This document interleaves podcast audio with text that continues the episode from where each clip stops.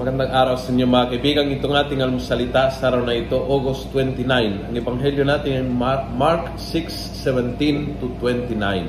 At sabi ng ebanghelyo, For this is what had happened.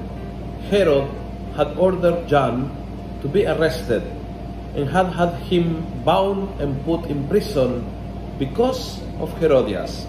Yan, typical case na ang inosente ang nagbabayad dahil uh, hindi mo kayang harapin ang issue, hindi mo kayang harapin ang tao may kasalanan sa iyo o hindi mo kayang kontrolahin ang iyong sarili at yung inosenteng tao na walang kamalay-malay siya po ang nagbuhusan ng lahat ng galit, lahat ng sama ng loob. Ang tawag diyan ay projection.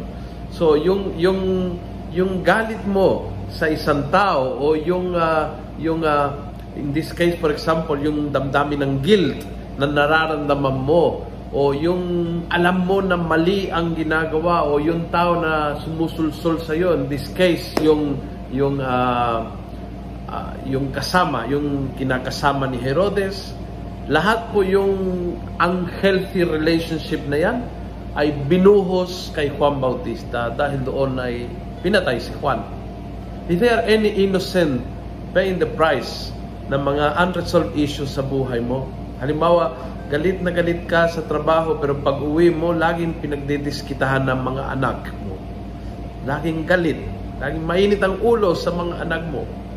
O is there anything, anything na uh, dahil uh, nakaroon ng issue ang husband mo sa katapatan and then you said forgiven and forgotten pero laging binabalikan and therefore laging uh, pinagdududahan, laging pinagbibingtan ang taong minamahal mo.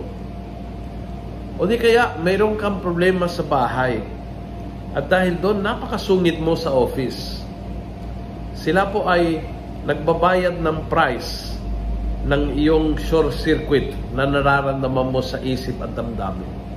Meron bang inosenteng tao na nagbabayad ng projection mo dahil hindi mo kayang harapin ang issue, ang mga bomba ay binabagsak sa mga taong inosente. Kung mayroon, sana matulungan ng ebanghelyong ito na talagang harapin ang ating mga issues at hindi ibagsak sa mga tao na walang kamalay-malay at walang kasalanan. Kung nagustuhan mo ang video ito, pass it on. Punuin natin ng good news ang social media. Gawin natin viral araw-araw ang salita ng Diyos. God bless.